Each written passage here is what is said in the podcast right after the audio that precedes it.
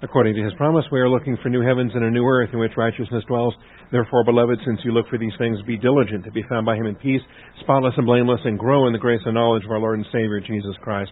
Our growth comes through the Scriptures. Join me once again this evening in Ephesians, Ephesians chapter 2.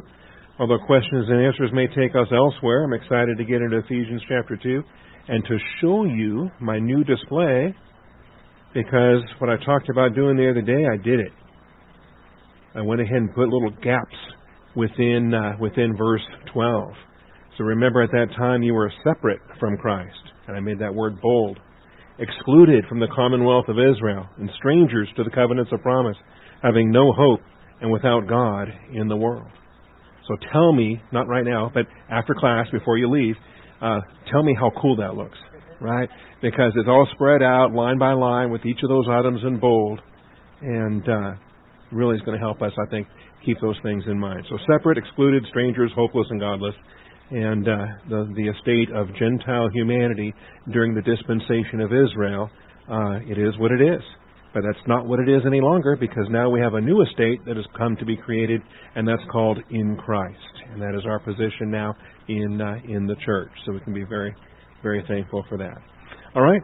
God is spirit. He must be worshipped in spirit and in truth. In preparation for our study of the Word of God, let's go to Him in prayer, humble our hearts, confess any sin that needs to be dealt with, and otherwise prepare for truth. Shall we pray?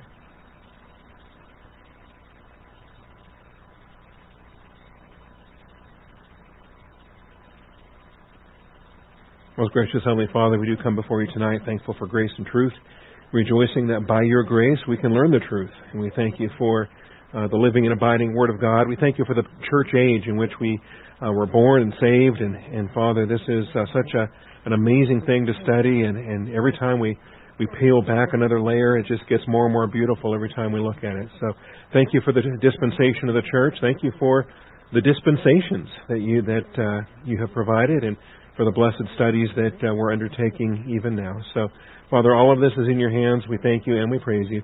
In Jesus Christ's name, amen. All right, I tell you, I am excited.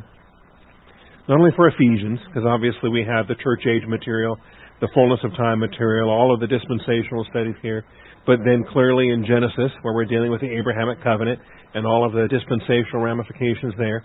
And even in Proverbs this morning, we had a, whole section related to the Davidic covenant when we were looking at principles of faithfulness in Psalm 89. And so I expect, at least for the next 15 weeks or so, while uh, our seminary students are going through their dispensational class, that uh, many of these other Bible studies that we're a part of are going to be uh, blessed and enriched to be able to explore these dispensational principles here as well. All right, it is Wednesday night. We want to start with a few questions and answers. If we have a microphone ready to go and a microphone runner ready to go, we can appreciate that. We did have a question uh, that was pending from like two weeks ago that um, Josiah had asked about, and, and really had a question in Exodus related to Moses and the uh, questions that he was um, asking of Pharaoh. He says Moses' original request was to go out and worship God with the people and return to Egypt. When did that change? And and so he's talking about uh, Exodus chapter five, and and really it's a stretch of eight chapters from chapter five to chapter twelve. So uh, Moses and Aaron came and said to Pharaoh, Thus says the Lord, the God of Israel, Let my people go, that they may celebrate a feast to me in the wilderness. And uh, this is the initial request. And the next statement in verse 3 says, The God of the Hebrews has met with us. Please let us go a three days' journey into the wilderness, that we may sacrifice to the Lord our God. Otherwise, he will fall upon us with pestilence or with the sword. And so this seems to be the opening request of what's made, and it's not a request for complete freedom and permanent departure, even though it does have the language of let my people go, but the stated purpose is that they may celebrate a feast to me in the wilderness.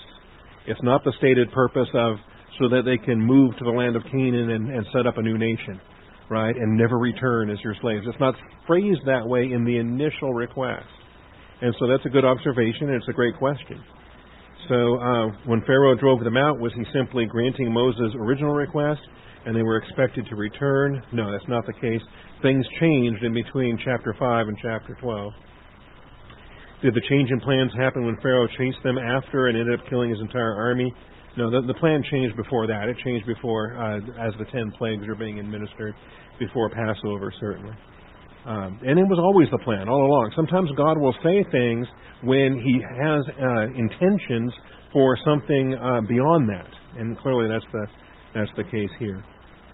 Obviously, God's plan was to get Israel into the land of Canaan by hardening the heart of Pharaoh. Uh, but then, uh, for Moses and Israel, when for Moses and Israel did it become the plan to go live in Canaan? Or was Moses all along asking for the freedom of Israel? Because it doesn't seem to read that way.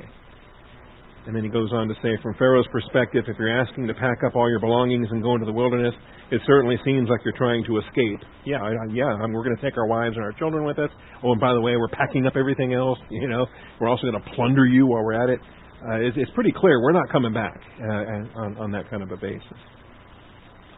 It's also funny to see the pessimism of Jacob on the people of Israel, since the entire reason they were enslaved was because Pharaoh knew he could not win a war against Israel and they still whine as if they're somehow powerless against Pharaoh. So there, there's really a lot in that question, and, and it does span multiple generations. You know, because the the Jacob question is one thing when they first went down there, and then the Moses question is something else 400 years later when they're coming out, and uh, and there's a whole lot there as well.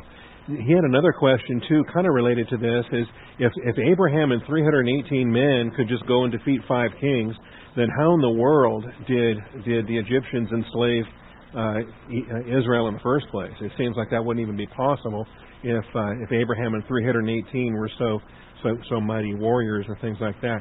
That also spans generations from Abraham to uh, Jacob, and obviously Jacob didn't have the uh, the servants and the faith that Abraham had, or uh, they would not have been taken slaves the way that they were. So, anyway, um, other things you can do, by the way, and I find it very useful uh, for things like this. I did something similar with the Abraham and the Lord conversations back and forth. I went ahead and color coded all the words between Pharaoh and Moses, and uh, and it's useful. You can do searches for uh, spoken addresses within Logos. Anytime a word is being spoken, that word is tagged with who's the speaker and who's the addressee. And so then you can do uh, searches for that. You can color code them. You can create visual filters and all the rest. And so uh, that's why you have the the coloration that you have there with the yellows and the oranges. So anyway, if that's something that interests you and you want to learn how to do that, um, just ask me and I'll be glad to sit down with you and, and show you how to do those uh, those context searches. All right, so that's our old business. We're ready for some new business tonight. If we have some fresh questions, and we got uh, the microphone over here, and uh, we'll start there. I'm going to go ahead and change this to purple and mark it as answered. Okay, so this is kind of a dispensationalism question. Okay.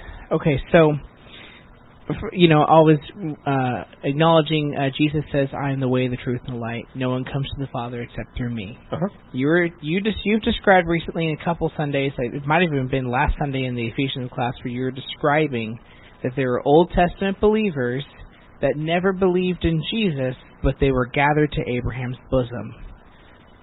Yes. Right? Uh-huh. They they're not part of the church because they didn't change their thinking. Right? They didn't accept the Christ.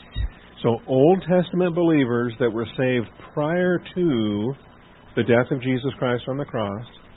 So like when Daniel got saved or when Moses right. got saved or any Old Testament saint got saved, they were saved looking forward to the coming Messiah. Messiah is coming. I love that phrase. The woman of the well said that. Messiah is coming. And and that's uh, it's much better than winter is coming. I mean, come on. Messiah is coming. And for an Old Testament profession of faith, that's uh, that's that's a great testimony there. And so they didn't know the name Jesus. They were expecting the name Emmanuel, actually. Uh, anybody that was familiar with Isaiah would be expecting the name Emmanuel.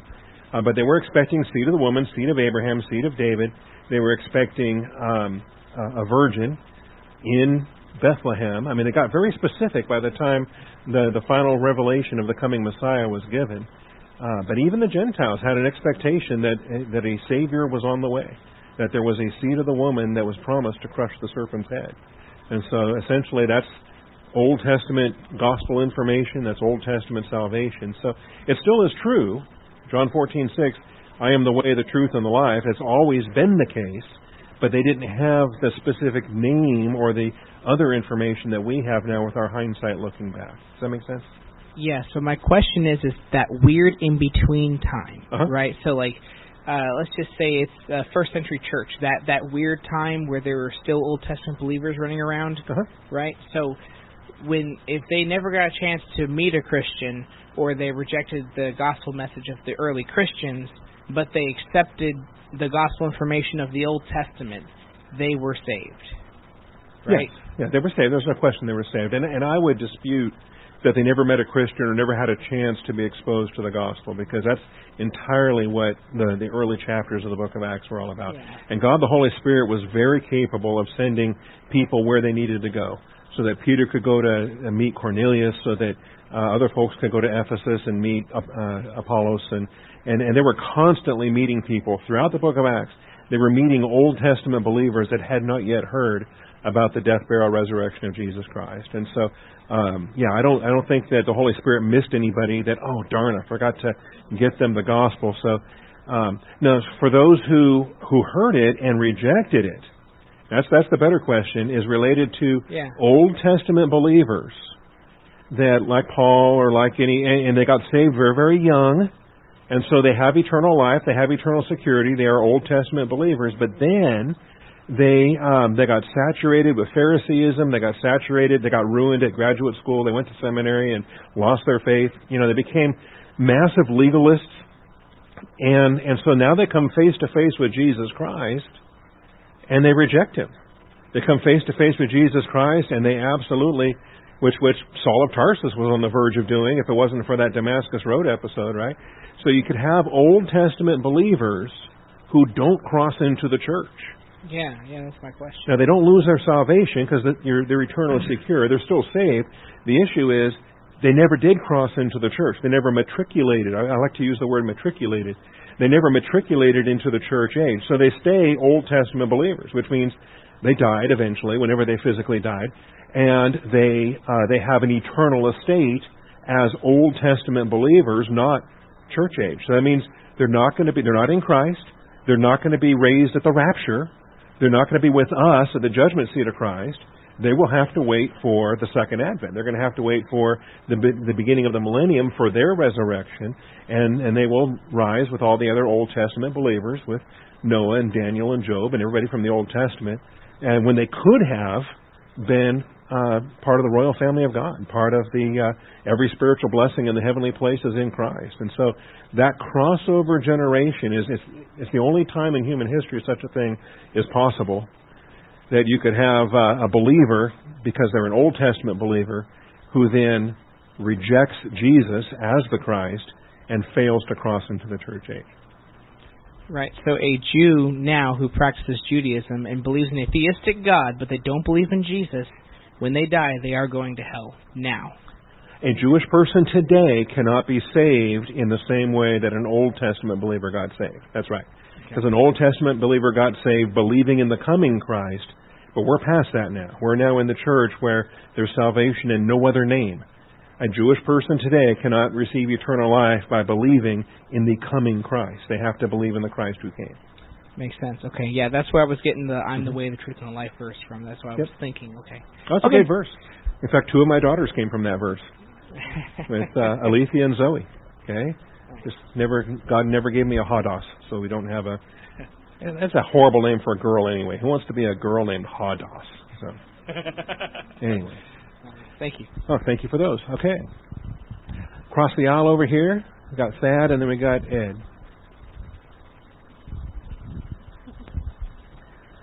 Um, how were um, Gentile proselytes uh, to Judaism um, viewed?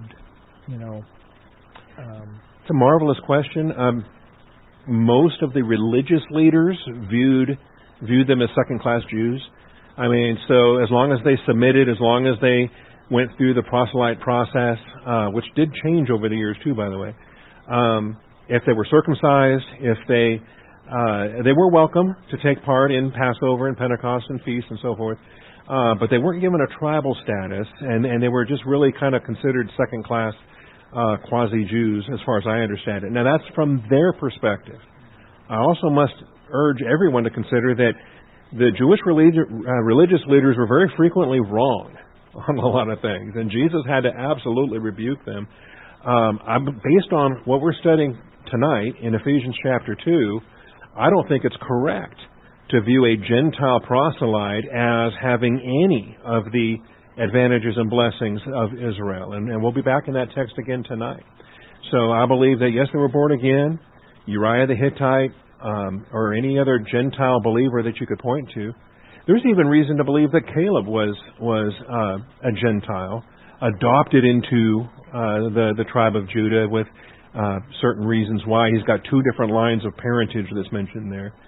Um, so that's a long answer to a short question, but I, I, we may find out not only when we finish with Ephesians chapter 2, but also when we get to Ephesians chapter 3, that, that Paul says, I bow my knees before the Father from whom every family in heaven and on earth derives its name. Now we're going to see that the houses, the various Gentile houses, do have patrological significance. And so uh, my suspicion is those Gentile proselytes actually belong with their Gentile people groups. So, for all eternity when they are resurrected on that basis. Okay? And then Ed. Ed, you're our cleanup hitter tonight. So this, this needs to be a good one. You mentioned the other day the lineage of the Jewish race during the Old Testament, during the Bible, came through the father, but now it's traced through the mother. That's a change they made in the Middle Ages. Uh-huh. Yeah, I was wondering when did they, when did they do it and why? Yeah, um, honestly, uh, with the global dispersion and the aftermath of the the Roman destruction of, of their nation, uh, there was a lot of and, and really with the arrival of Islam and a lot of the uh, the, the warfare that happened there, some of the, the most horrible things that the Jewish families ever went through was defeat in war, the the rape of the women, uh, the questionable paternity of some of the offspring, and um, it, it just became. And this is before paternity tests or DNA or any modern science, right? So, uh, if if a Jewish woman birthed that child, then they credited that woman as, I mean, that baby as being Jewish, and then they would assume that her Jewish husband was the father, even if they had reason to believe that there was other things happening. So anyway, that's a switch that happened in the in the Middle Ages, and so it is curious to me if we might be in a situation today where there are people who consider themselves Jewish and God does not consider them Jewish because he tracks the patrilineal line all the way back and they don't have the father to son descent from any of the 12 tribes. Would God would God consider them Jewish or not? And thankfully uh, it won't matter until Jesus returns and then uh, he'll have the omniscience to sort it all out. And, and I, I do suspect there could be a lot of folks. Maybe Bollanders are Jewish. We have we don't know. Um, I did get an email from a Bollander in France one time, and he was asking me because the Bollanders in France are all Jewish, and so he was asking if the Bollanders in America are all Jewish. And I said, no, I don't think so. But my family came from, it wasn't Germany back then, but it's called Germany today. It was the Holy Roman Empire on the German side of things and uh, and we weren't on the French side of things. So anyway, um, it would serve me right with all the French jokes I've made over the years if I was to find out that my family was actually French and Jewish and whatever else. But anyway, the Lord will sort that out too. Thankfully, in the church age, it doesn't matter. We don't give two hoots. We don't give one hoot. Okay, it's uh, that uh, neither Jew nor Gentile, bond or free, male or female. So. So it wasn't any kind of conspiracy. No, no, no, nothing like that. Okay, well, I do appreciate all the questions, and if I did not get to yours, then let me know. I'll, I'll let you go first next week. If uh, if you're heartbroken tonight, I will mend that broken heart next week and allow you to go first. Was there anything on YouTube? No. Okay, good deal. Well, then let's uh, close this out and go to Ephesians two eleven, and we've already covered the um, therefore remember imperative. It's interesting Verses 1 through 10 did not have a remember imperative. There's a lot of similarities, and uh, we think about the similarities like having a, a then and now contrast, because uh, verses 1 through 10 did talk about then a lot of times. You were dead in your trespasses and sins. Um, but the now was only implicit, not explicit, in verses 1 through 10. It's not until we get to uh, verse 13 that we finally have a now. This now is a very emphatic now. Okay, there's different kinds of nows, and this one is an emphatic now. It's not just a noon; it's a nuni, and it's an emphatic now that is contrasted with the um, at that opportune time the the uh, the former kairos that used to be. Now we have a new kairos, and the new kairos is called the church age, and the dispensation of the church is what we have celebrated here in this uh, in this paragraph. So we have covered main point one, therefore remember, and we've covered subpoints A, B, C, D, E, and F. Even F had some subpoints. We realize what we're looking at in verses 11 through 22 is a dispensational contrast. It is a dispensational um, ex, uh, excursus, if you will. It is a discourse on how God functioned, how humanity functioned before the church, and how the church now functions since Pentecost, since the church has now come to exist. And so we have what was formerly, formerly there used to be distinctions between Jew and Gentile. Formerly there used to be a barrier, a dividing wall of separation between Jews and Gentiles. So much so that there was actually enmity between Jews and Gentiles, and that was never designed to be there. That should not have been there. But it came about, and, and we'll discuss how such enmity can arise in uh, human uh, interactions. But that was then. That was before the day of Pentecost of 33 AD. That was before the church was birthed, before the church was created in this world. Now that the church has been created, then there's the uh, the provision that's made to escape from this Gentile estate and to have the much better estate of the church, the royal family of God, the heavenly citizenship that we have to be members of God's household. So uh, just remember, in verses 1 through 10, the contrast was unbelievers getting saved. You were spiritually dead, He made you alive. In those first 10 verses, it was a description of what you used to be as unbelievers, what you are now that you're saved. That's not what we're dealing with in 11 through 22. In 11 through 22, we're talking corporately, we're talking collectively, we're talking about people groups that identify as such. You, the Gentiles in the flesh. We're talking about the estate of Gentileness. Okay? The estate of what it means to be not a chosen people when the chosen people were the stewards on this earth. So, prior to the creation of the church, Gentiles and Jews functioned in widely different realms. Widely different realms. Okay? It had nothing to do with whether they were saved or not. It just has to do with the fact that the Jews were the chosen people. And they had the stewardship duties, starting with being entrusted with the oracles of God. That they, they were the ones that had the prophets selected to write the, the Hebrew canon of Scripture. Gentiles and Jews function in widely different realms, identified by physical birth and entirely unrelated to any born again salvation experience. So a Hittite could still get saved, like Uriah. Okay? An Ammonite could still get saved. An Edomite could still get saved. You could have individuals. A, a Moabite could get saved. Ruth was a Moabitess, but she got saved. Okay? But all of those individual Gentiles getting saved did not change anything with respect to the Hittite people group the Hittite people group were still separated, excluded, strangers, hopeless, and godless. They did not have a Christ. They did not have a Messiah. There was no Hittite Messiah. There was no Egyptian Messiah. There was no Greek Messiah. There was no. The only Messiah was the Jewish Messiah. And the only people group that had a God was Israel. Because the Creator God of the universe is the Lord God of Israel. And so the Hittites didn't have, well, the only gods the Hittites had were false gods. The only gods the Greek had, Greeks had were false gods. In Ephesus, they had Artemis, who wasn't real. Okay? Just a fallen angel posing as, as, a, as a goddess. And so the, the Gentile estate was what it was. And honestly, it still is that way today for those that aren't yet saved. Okay? But when you get saved, when a Jew gets saved, they're not a Jew anymore. When a Gentile gets saved, they're not a Gentile anymore. They're actually baptized into personal union with Jesus Christ, and they have a new positional estate.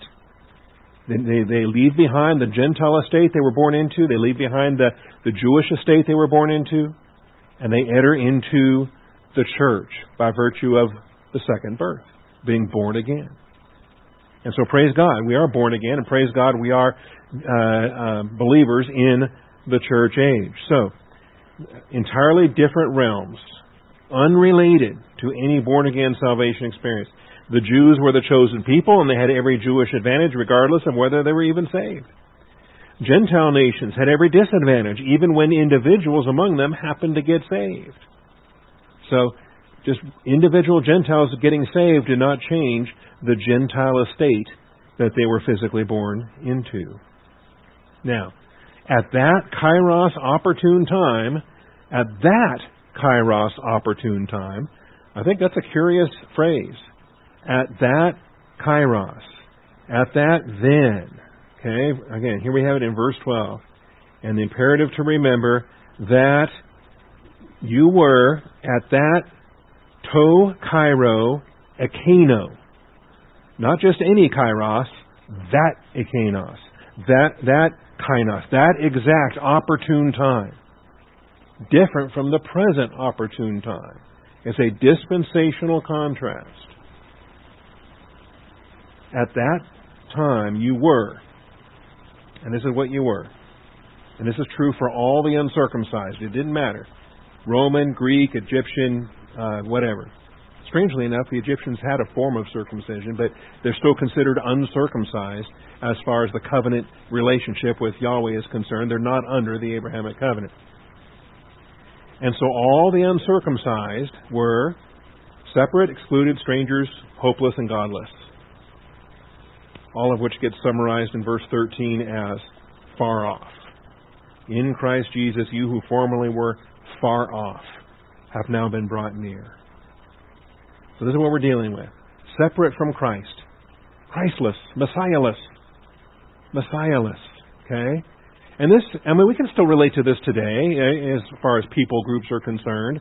If, uh, you know, whatever you identify with, whatever you were born into, uh, I was born an American, and, and so you have, you know, a lot of patriotism and a lot of uh, appreciation for the blessings of your of your uh, birth country, and, and clearly America has been very blessed for a long, long time, and I'm thankful to be uh, to have the the uh, privileges and blessings of, of American citizenship. Um, but at the same time, I realize, you know what? Uh, the American people group is has no Christ. There's no promised American Messiah. The only Messiah is the Hebrew Messiah, the Jewish Messiah, the Messiah who came 2,000 years ago. America is Christless, Messiahless. There is no American Messiah, not even folks that make the news frequently. okay? There's no American Messiah. There's no, uh, and excluded from the Commonwealth of Israel. That's right.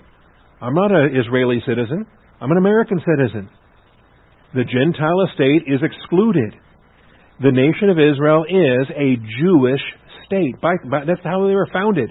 That's how God founded them. That goes way back prior to 1948. They are a Jewish nation. And so Gentiles are excluded. Strangers to the covenants of promise. We are estranged because what uh, what eternal covenants? The Abrahamic, the Davidic, the New Covenant, what, uh, and can, we can maybe include the Mosaic covenant here. I think there's reasons to separate the Mosaic covenant out, but either way, Gentiles weren't under the Mosaic covenant either, so go ahead and include it. Strangers to the covenants of promise. I just tend to not include Mosaic as a covenant of promise. It was a covenant of, of it was a conditional covenant, it was a covenant of wrath, it was a covenant of condemnation no one could keep, and it was not eternal. It was designed to be temporary. But Americans are strangers to the covenants of promise. God didn't make the Abrahamic covenant with America, didn't make the, Davidic covenant with America, didn't make the new covenant with America. And so, as Americans, we are Christless, we are excluded from Israeli citizenship, and we are covenantless, strangers to the Jewish covenants. I mean, all of this is saying we're not Jews. Gentile nations don't have the Jewish Christ. We don't have the Jewish citizenship. We don't have the Jewish covenants of promise. Likewise, we don't have a hope. We don't have a hope, or whatever hope we think we have is artificial, it's human, it's temporary. We don't have a divine hope. We don't have a prophetic anticipation that America will be uh, will be uh, existent in the uh, the millennial kingdom. There's no promise, and I know we we think there is. We uh, we sing it. God bless America. God shed His grace on thee. Wishful thinking, and there's nothing wrong with asking for it. There's nothing wrong with wanting that to be the case. But it is uh, kind of a sad thing to me because before we get to the millennium, we've got a tribulation on the way. And in the coming tribulation, guess what? Every nation on this planet will be hostile to Israel. And so if America does still exist, it's going to be a different America than we know now. And it's going to be an America that's hostile to Israel.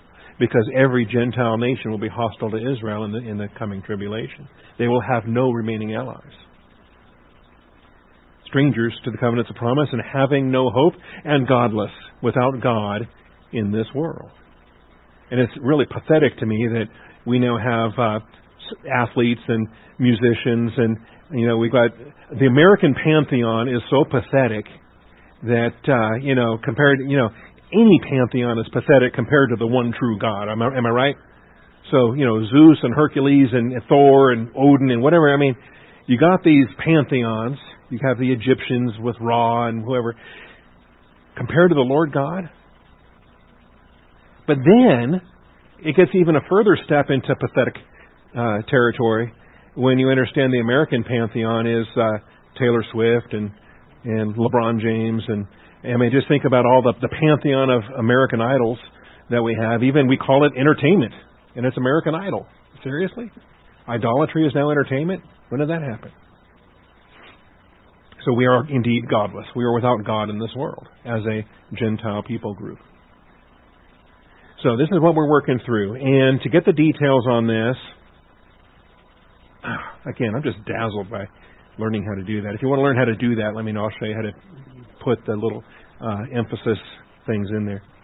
Um, separate from Christ, as it says in the Greek, choris Christou, no Gentile ethnos had a Messiah. The only Messiah is the Hebrew Messiah. And he came 2,000 years ago, born of a virgin, and, uh, and we understand that story very well. No Gentile ethnos had, had, ever had, or to this day still does not have, or ever will have, a Messiah. Because there's only one, and he's a Jew. And uh, this is what not only Ephesians 2.12 is talking about, but we have the correlating passage in Romans 9.5 the advantages of the Jewish people. Whose are the fathers? And this is worth reading too, because this brings up several of them. Paul said, I could wish that I myself were accursed, separated from Christ, for the sake of my brethren, my kinsmen according to the flesh.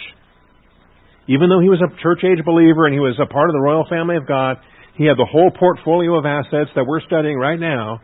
He would be willing to throw all of that away if he could save the Jewish people and his patriotism, his love for the, the Jewish people, his kinsmen according to the flesh, who are Israelites. There it is again. That's the citizenship in the politeia of Israel, to whom belongs the adoption as sons. Now, Ephesians doesn't go into that, but um, that is a feature for Israel. It's a different adoption than our adoption in Christ. And the glory, that's not mentioned in Ephesians either, but we understand the Shekinah glory for what it is, what it was. No Gentile nation ever had the glory of God dwelling in its capital city. I mean, Nebuchadnezzar was pretty dazzled with what he built. He walked around thinking Babylon was great with a huge palace and big gates and a, and a hanging garden, and he just thought, wow, I've, I built this marvelous capital city here. And as great as Babylon was, it didn't have a Shekinah glory. Okay? Only Jerusalem. Only the Jewish people had the Shekinah glory dwelling in their midst. And so the glory is another feature that is exclusive to the Jews. The covenants. Again, the covenants. I hit this so often because, uh, especially when people try to put the church under the new covenant, I say, stop, wait a minute. Don't confuse Jews, Gentiles, and church. Those are divisions of humanity. And the covenants, they don't belong to the Gentiles, they belong to the Jews. They don't belong to the church because we're neither Jew nor Gentile. The covenants belong to the Jews. And the giving of the law. That's why, again, I think it's worth separating out Mosaic law from the covenants. The giving of the law. And the temple service. What temple service does America have? What temple service do the, you know, the, the, um, the Corinthians had a temple service. And it was called a thousand priestesses to the to the goddess, the sex goddess of Aphrodite. Okay, and the Ephesians had a temple service with with uh, uh, Artemis, and, and, and there were different temples all over the place. But the Jewish temple was the real temple again, where you could approach the holiness of God.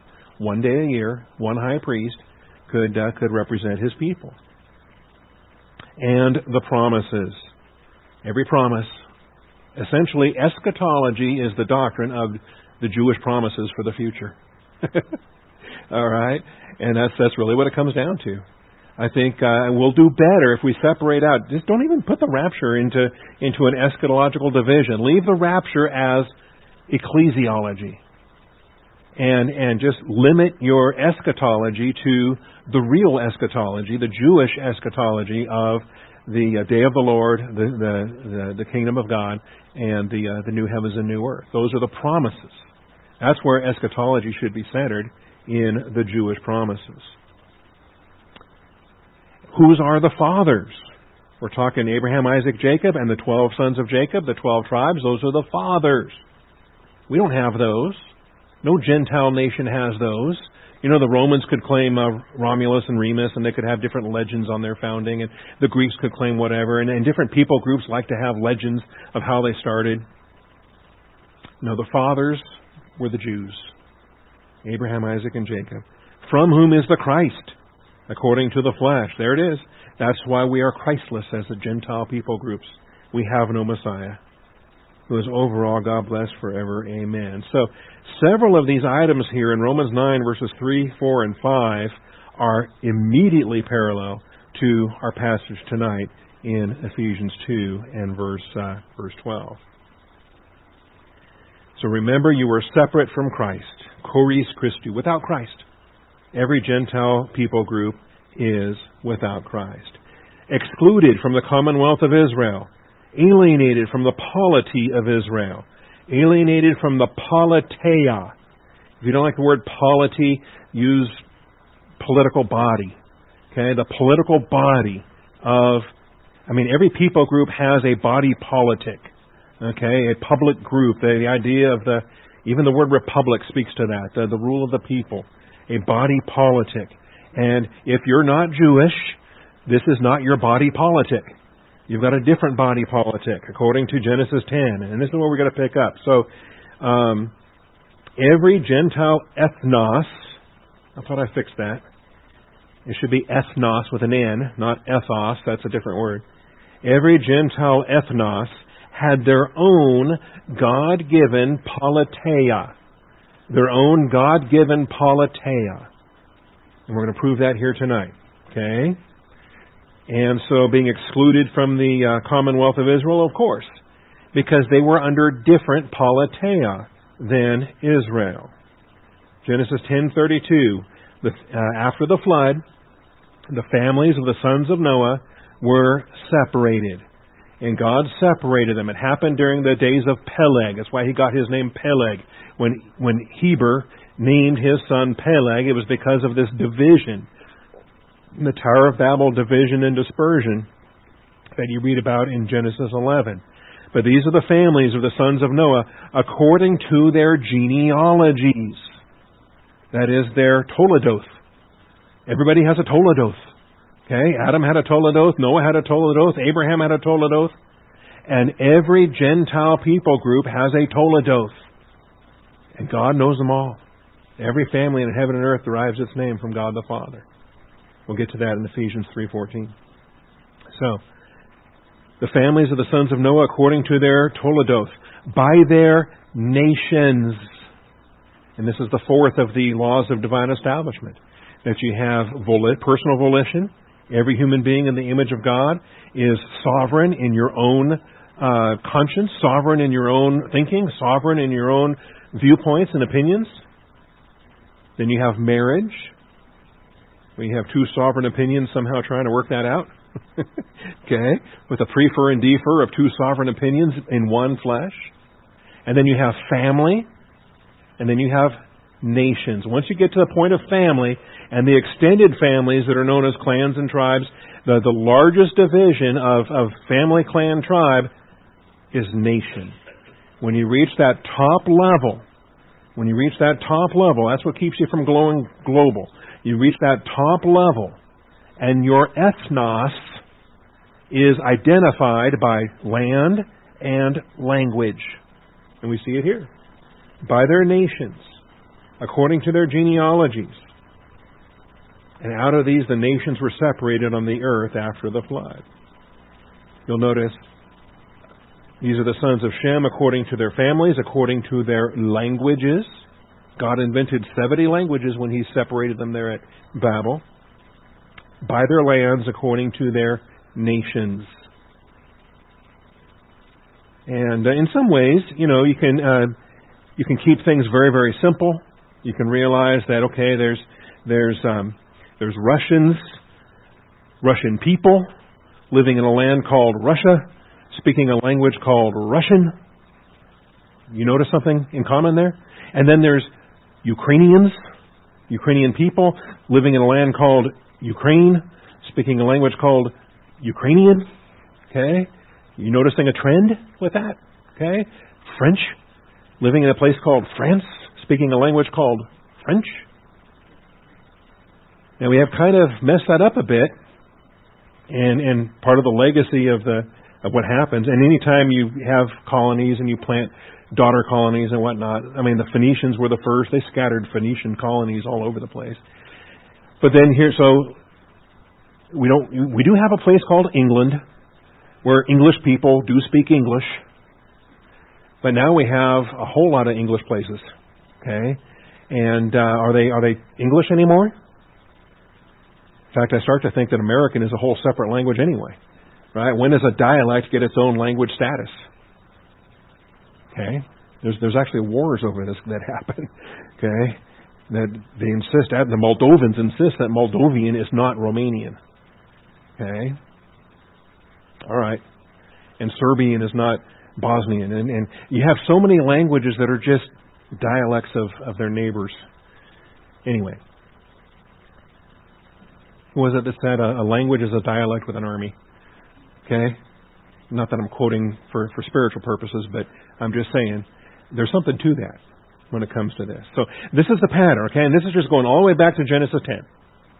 Okay? But it's not just by itself. Deuteronomy 32:8 says that the Most High gave the nations their inheritance.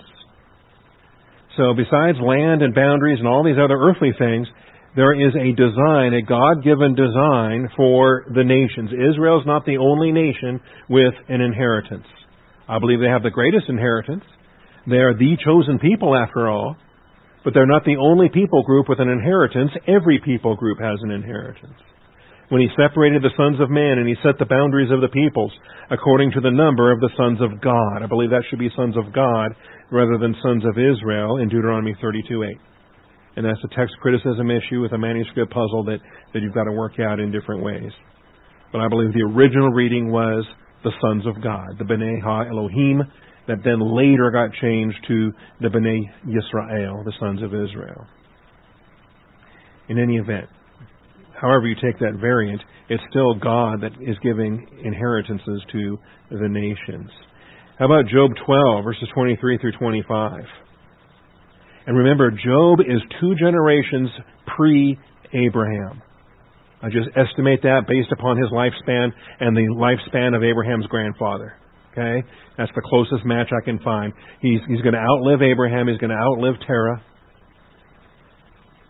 And if he is, in fact, the uh, Jobab of, uh, of Genesis uh, uh chapter uh, 11, or chapter 11, yes, then, uh, then that would also help to peg him as a grandson of Eber, and uh, not through Peleg, but through Joktan in uh, in that generation. Anyway, it's an early date. And look at the nations. It's an early date. It's after the flood, and clearly it's also after Babel. Because they've already been placed in their nations, right? Where was where was Job from? The land of Ur. Where was Bildad from? And Zophar and Eliphaz. They were all from different places. Kind of makes you wonder what languages they were speaking when they got together to accuse Job of all that stuff. Anyway, here's the testimony. Talking about God now. God makes the nations great and then destroys them. So, uh, is America great? Do we have the greatness we used to have? When we did have it, who made it that way? God did, not us. Okay? And if we're no longer great, who made it that way? God did. He makes the nations great, then destroys them. He enlarges the nations, then leads them away.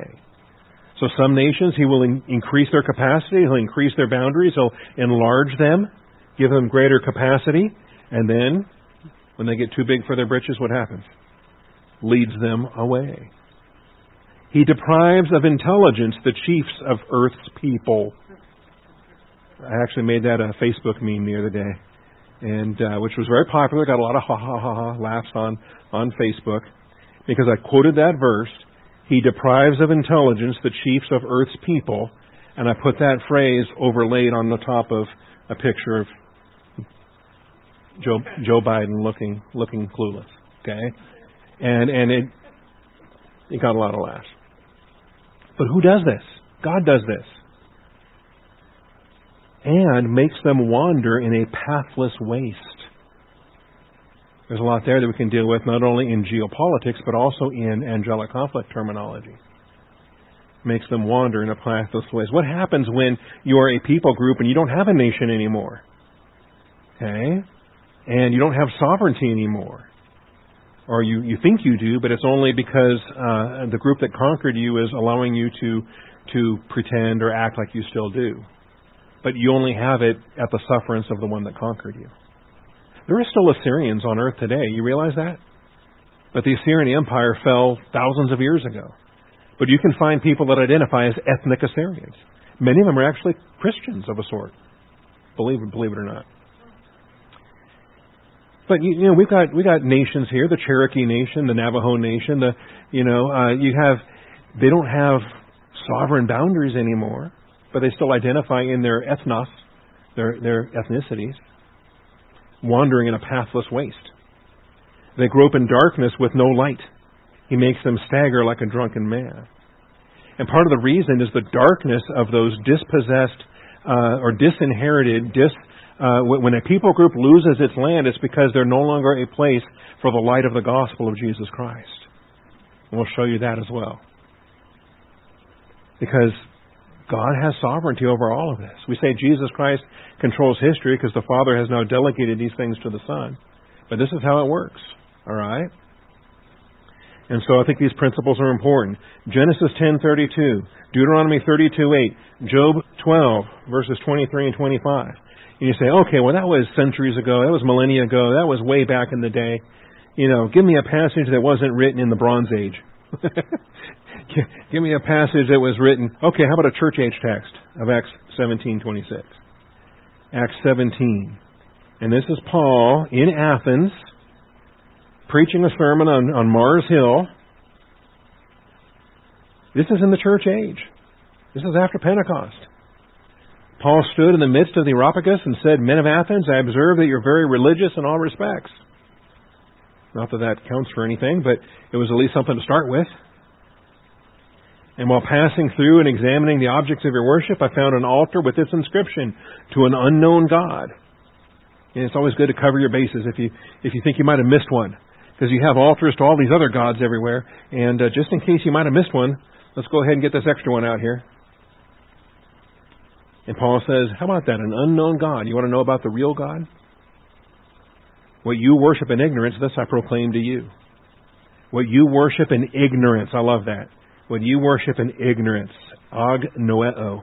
Anytime somebody tells you they're an agnostic, just let them know, okay, it's a great word. It means ignorant, and I can fix ignorance. Okay, if you're agnostic, you're ignorant. We have the information to remedy that. We'll tell you about the uh, the one true God, creator of heaven and earth.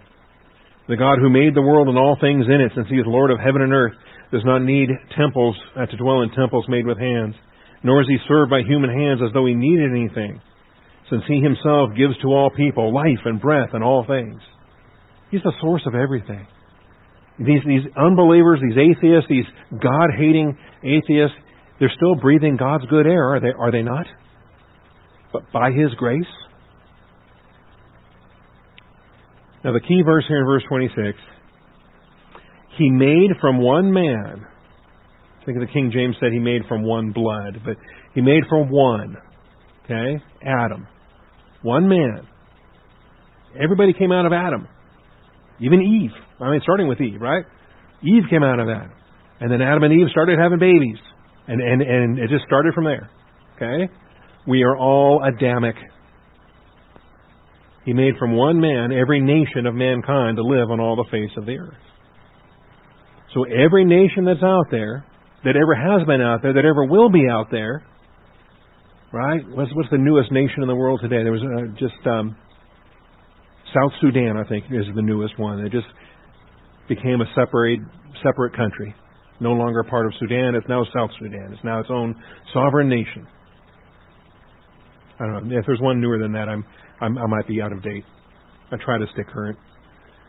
But every nation on this earth, the human beings that live in that nation, whether they're they're French or Ukrainians or Russians or Americans or whatever they are, South Sudanians, every nation descends from Adam.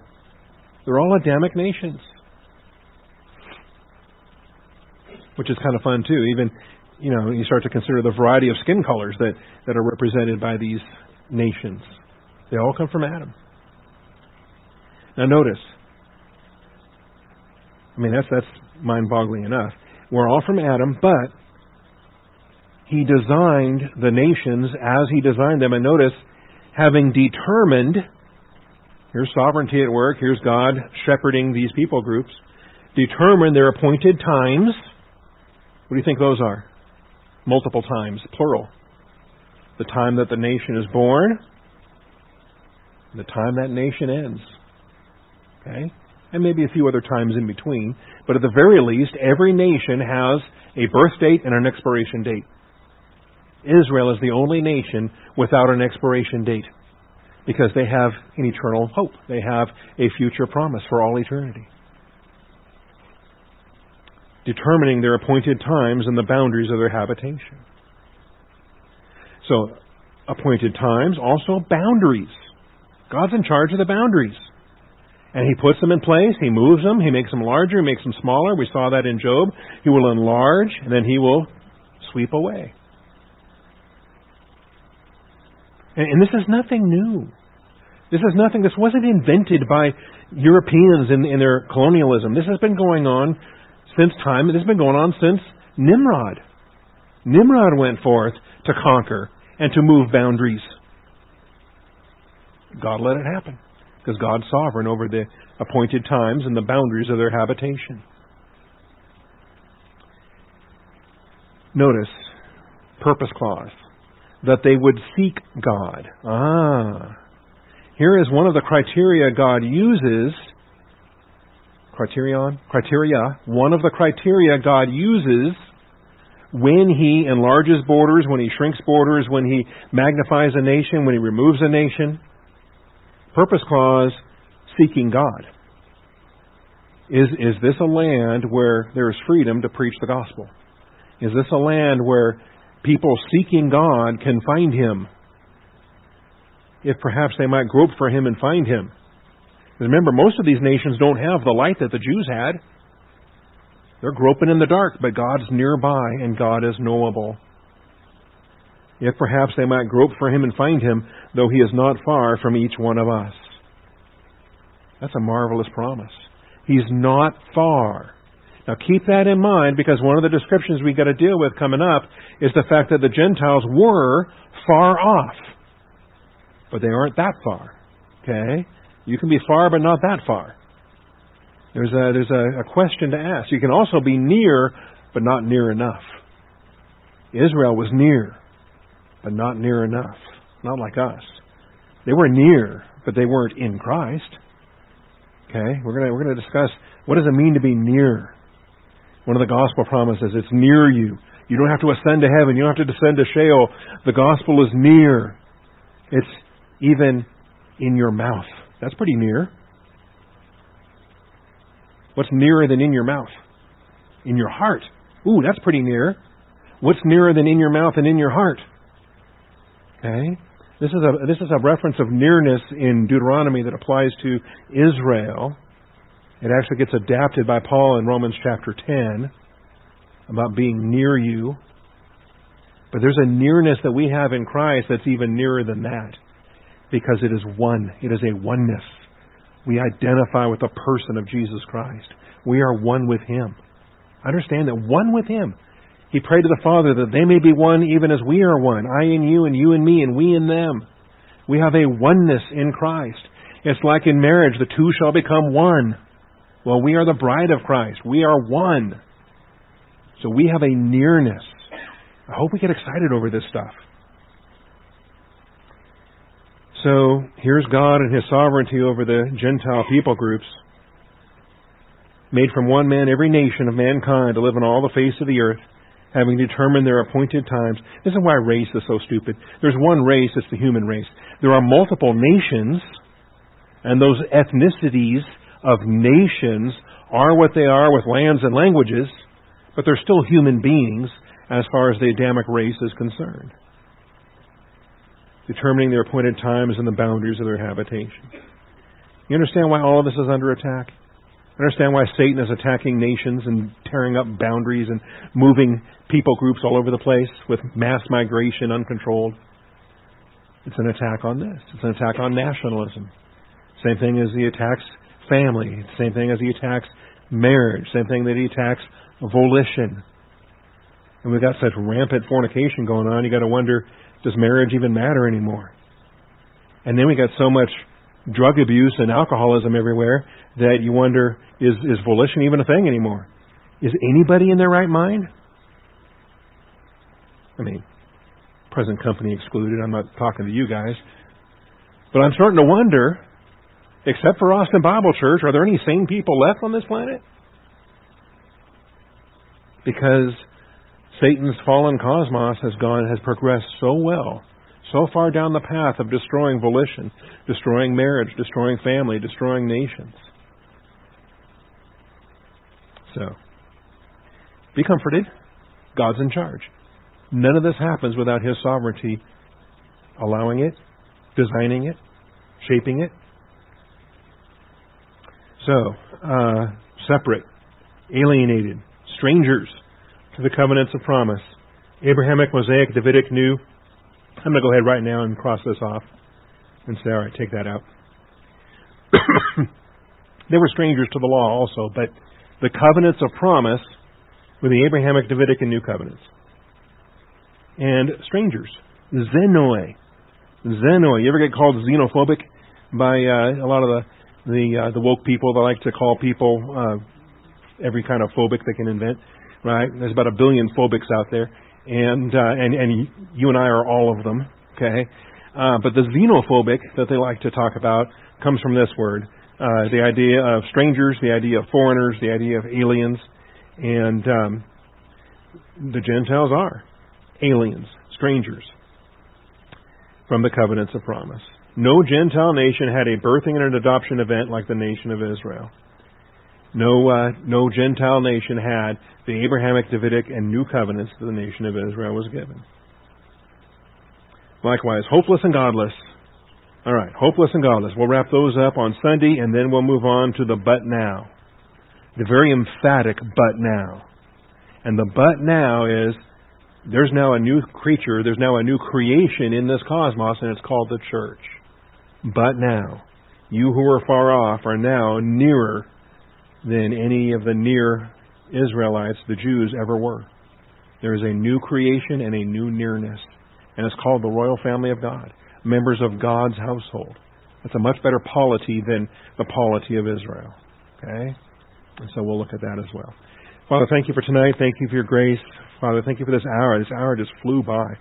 I thank you for the teaching that you are blessing us with and the appreciation for the dispensations. And I thank you, Father, that we have this uh, this glorious church age text here in Ephesians, and it's going so well, Father, with um, the the seminary and the just the the Ryrie material that we're looking at in the dispensational study there. So continue to uh, to bless these studies, continue to open our eyes, help us to appreciate and to communicate this uh, this glorious truth. We live in a culture where a lot of this is lost, even among evangelical churches. More and more are are uh, departing from dispensational truth, and they're going they're going reformed, or they're going uh, amillennial, or they're going they're going lordship, or they're going replacement. They're going all kinds of places, Father. So I pray that uh, we can stand fast and, and speak the truth. I thank you and I praise you, Father, in Jesus Christ's name. Amen. Alrighty, folks, keep your armor on.